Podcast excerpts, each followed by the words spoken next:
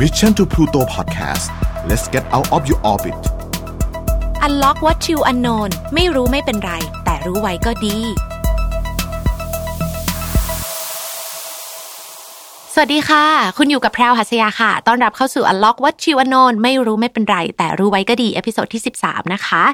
วันนี้เนี่ยคุยกันเรื่องเบาๆ สบายๆ กับเรื่องอาหารดีกว่า ไม่ใช่อาหารประจำชาติเรา แต่เราทุกคนเคยกินนะคะ นั่นก็คือแซนด์วิชค่ะ วันนี้จะมาพูดถึงที่มาที่ไปของเรื่องแซนด์วิชนะคะว่ามันมาจากที่ไหน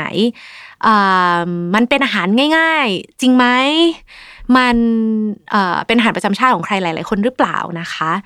จริง ๆ แล้วเนี่ยอาหารง่ายๆอย่างแซนด์วิชเนี่ยไม่ได้มีนานเป็นแบบ โอ้โห เป็นพันพันปีอย่างที่หลาย ๆ คนคิด คือหลายคนคิดว่า เอ้ย มันด้วยความที่มันดูง่ายเนาะ เอามาโปะโปะโปะโปะกิน มันต้องมีมาตั้งแต่ยุคก่อนโน่นนี่ยุคยุคหินยุคโบราณนะคะ ความเป็นจริงเนี่ยชื่อของคำว่าแซนด์วิชเนี่ยเพิ่งจำปรากฏขึ้นมาในช่วงศตวรรษที่ 18 นี้เองนะ โดยผู้ที่คิดค้นการทำแซนด์วิชขึ้นมานะคะ เป็นคนแรกคือเออคนที่ 4 แห่งแซนด์วิชเขาขนาดนามเป็นแบบนี้ ชื่อว่าคุณจอห์นมอนทากูนะคะ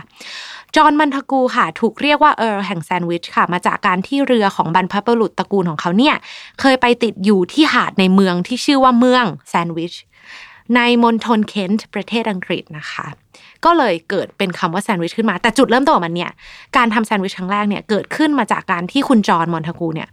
ในยุคนั้นเนี่ยเขาชอบเล่นเกมกระดานมากนะคะ แต่บางแหล่งข้อมูลนะ ถ้าเกิดลองไปเสิร์ชดูอาจจะเห็นว่าว่าชอบเล่นไพ่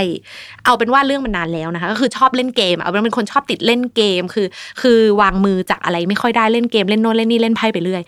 เขาเลยไม่อยากเสียเวลาไปนั่งทานอาหาร เพราะว่าสมัยนั้นเนี่ยขุนนางเวลาจะทานอาหารทีเนี่ยมันต้องมีการจัดมื้ออาหารที่ใหญ่ทำให้เสียเวลา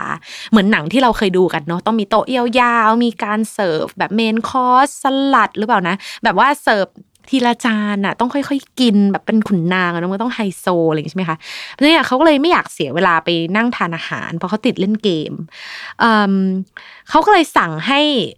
เอ่อน่าจะเป็นลูกน้องเขาไม่รู้ใช้คำว่าอะไร ก็คือสั่งให้คนที่มีเขามีสิทธิ์สั่งเนี่ย เอาเนื้อสไลด์แล้วก็ขนมปังมาให้เขาที่โต๊ะเกมโดยตรง และด้วยความที่เขาเล่นเกมอยู่ เขาก็เลย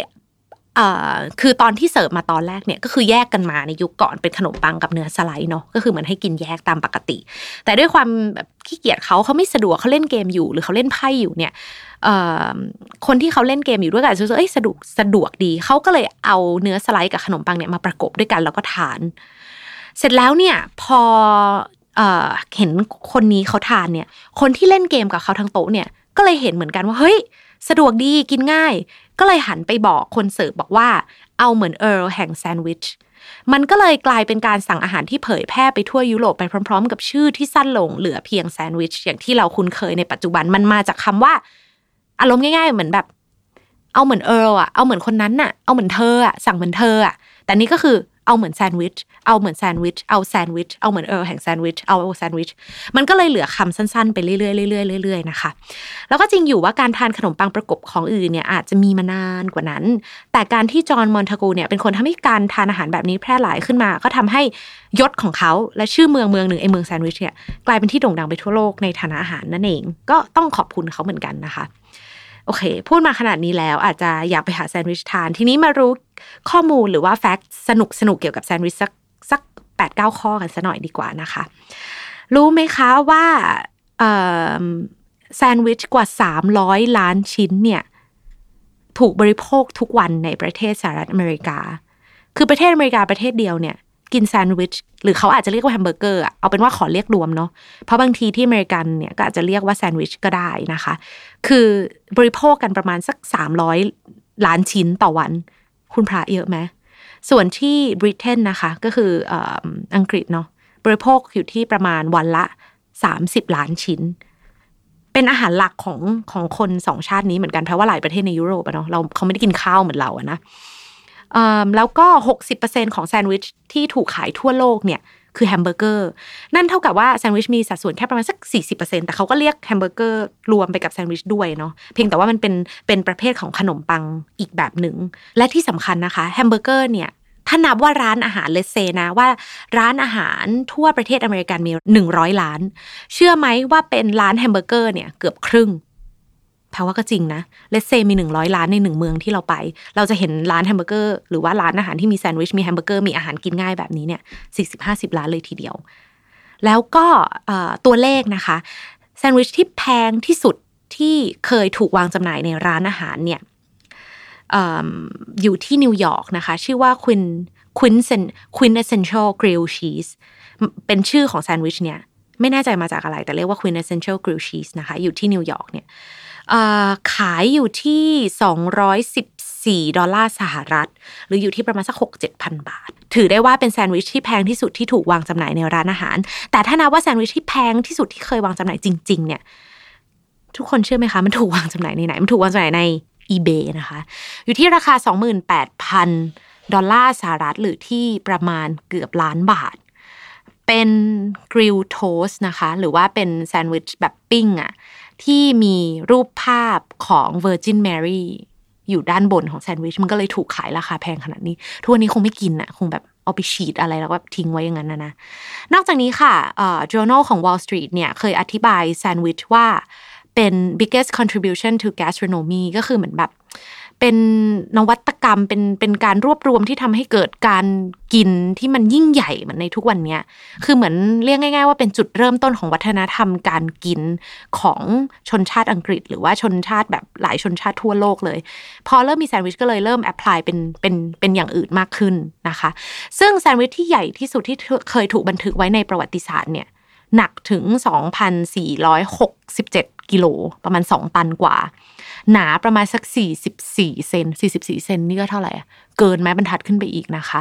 แล้วก็ขนาดกว้างเนี่ย 3.6 เมตร โอ้ยคุณพระ แล้วก็ยาว 3.6 เมตรค่ะ ในนั้นเนี่ยมีมัสตาร์ด 68 กิโลเมตรค่ะ มี corned beef 468 กิโลกรัม เมื่อกี้แพรพูดกิโลกรัมหรือกิโลเมตรงงไปหมด เอาใหม่นะ ขนาดความยาวของเขาเนี่ย 3.6 เมตร ใช่ไหมแต่ว่ามีมัสตาร์ด68 กิโลกรัม มี corned beef 468 กิโลกรัม มีชีส 117 กิโลกรัม ผักกาดโอ้ไม่ก็240 กิโลกรัม แล้วก็ขนมปัง 1,618กิโลกรัม อันนี้พูดถึงขนมปังรวมแล้วเนี่ยมันก็เลยกลายเป็นแบบ 2 ตันกว่า 2.5 ตันนะคะ ไม่รู้กินกันไงเหมือนกันนะ อันนี้คือถูกบันทึกไว้นะคะ นอกจากนี้เนี่ย ตลกมากเลยอันนี้ในปี 2008 ค่ะที่ประเทศอิหร่านนะคะเเขาอยากจะทำลายสถิติ world's biggest sandwich เขาอยากจะทำลายสถิติที่ข้อเมื่อกี้ที่แพลบอกไปคือเขาอยากทำแบบแซนด์วิชให้ใหญ่กว่า แต่ประเด็นคือเขาทำไม่สำเร็จเพราะอะไรรู้ป่ะตลกมากเลย คือผู้ชมที่มาดูเนี่ย ทนหิวไม่ไหว แย่งกันกินก่อนแล้วมันแบบ ชุลมุนมากที่อิหร่านนะชุลมุนมากไม่แน่ใจว่าหิวหรือแบบอยากลองหรือว่าเป็นความผิดพลาดในการประกาศ คือยังไม่ทำยังไม่ทันทำเสร็จเรียบร้อยคือยังไม่ทันแบบวัดอะยังไม่ทันแบบเอาไปชั่งน้ำหนัก เอาไปวัดขนาดว่าเฮ้ยทำลายสถิติโลกสำเร็จหรือเปล่า ก็ดันกินกันไปซะก่อน ในปี 2008 นะคะความพยายามครั้งนี้ของอิหร่านที่พยายามจะทำลายสถิติแซนด์วิชที่ใหญ่และหนักที่สุดในโลกก็เลยไม่สำเร็จ นั่นแหละก็คือควบคุมคนไม่ดีหรือไม่ก็คนหิวนะอันนี้ไม่แน่ใจเหมือนกัน นอกจากนี้เนี่ยแซนด์วิชที่ยาวที่สุดในใน history ที่เคยถูกวัดไว้ก็คือเจ็ดร้อยสามสิบห้าเมตร เกือบกิโลอ๋อแพรอยากเห็นเลยอะอันเดี๋ยวลองไป search ดูแล้วกันนะคะ นอกจากนี้เนี่ย layer หรือว่าชั้นของแซนด์วิชเนี่ยที่ที่ถูก ทำสถิติไว้ว่า layer มากที่สุดก็คือ 60 ชั้นนะคะ โดนทำโดย d i l a s o Deli Company ค่ะ เป็นบริษัทแซนด์วิชเป็นร้านแซนด์วิชที่นิวยอร์กนะคะ เมื่อเดือนตุลาคม 2016แพรเชื่อว่าเขาคงเอาแบบชีสแบบทุกอย่างอะทับทับทับทับกันไป 60 ชั้นมันก็น่าจะสูงเหมือนกัน เออแต่ก็คงอร่อยเนาะนอกจากนี้เนี่ยคำว่านอกจากคำว่าแซนด์วิชที่เราคุ้นเคยกันดี เป็นคำนามหมายถึงว่าเป็นอาหารแซนด์วิชเนาะมันมีเวิร์บด้วยนะคะ verb ก็คือคำกริยา เขาใช้คำว่า to sandwich ไม่ไม่ได้หมายถึงว่าแซนด์วิชสองอันนะ to sandwich to to sandwich เนี่ยถูกใช้มาสองร้อยปีแล้ว มันแปลว่าอะไรรู้ไหม แปลว่า มากินอะไรเล็ก ๆ น้อย ๆ กันเถอะ to sandwich ก็คือ to have a light meal มากินอะไรเล็กๆน้อย ๆ กัน แปลว่ามันก็คงเปรียบเทียบได้กับ to have lunch เราไปกินอาหารเที่ยง to sandwich ก็ไปกินแบบมือเล็ก ๆ น้อยๆกัน ก็น่ารักดีนะ เป็นคำที่เอาไว้ใช้สำหรับเวลาเราไม่หิวมาก อาจจะเป็นแบบมือบ่ายอะไรอย่างนี้นะคะโอเค ฟังประวัติและข้อคุณรู้เกี่ยวกับแซนด์วิชเรียบร้อยแล้วนะคะ มาดูอีกนิดนึงสำหรับสิ่งที่คนชอบทำผิดเกี่ยวกับแซนด์วิชแล้วก็อาจจะทำให้แซนด์วิชถูกลดทอนความอร่อยลงไปนะคะว่าแบบคนชอบทำผิดกันแบบนี้ลองดูแล้วกันเผื่อเราจะทำอย่างอื่นบ้างนะคะ ข้อแรกก็คือ อย่าใช้ขนมปังค้างหรือขนมปังเก่า คนที่ทำแซนด์วิชบ่อยๆเขาบอกเลยว่าห้ามเด็ดขาด และที่สำคัญเนี่ย นอกจากขนมปังค้างขนมปังเก่าที่ห้ามใช้แล้วเนี่ย ห้ามใช้ขนมปังที่ถูกหั่นแบบ ไม่เหมาะสมอะ่ะ มันจะส่งผลต่อ texture ลดสัมผัสของแซนด์วิช ไม่ใช่ว่าอะไรอะไรเอาขนมปังชิ้นปลายหรือที่แบบดูไม่อร่อยมาประกบกันก็ลดเหมือนกันไม่นะ ถึงแม้ว่าไส้คุณจะเหมือนกัน texture การหั่นมันจะต้องถูกต้องมันจะได้เป็น perfect sandwich นะคะ ข้อต่อมาเนี่ยอันนี้เขาก็เอ๊ะเพิ่งเคยได้ยินเหมือนกันเขาบอกว่าอย่าทาเนยทาพวกซอสต่างๆ ลงไปบนขนมปังโดยตรง เพราะมันจะทำให้ขนมปังเนี่ยไม่อร่อย ทางที่ดีค่ะ ให้วางผักกาดหรือชีสลงไปก่อน แล้วค่อยทาสเปรดอันอื่น มันจะทำให้แซนด์วิชอร่อยมากขึ้น แล้วเก็บไว้ได้นานขึ้น ข้อต่อมาค่ะ ล้างผักแล้ว อย่าลืม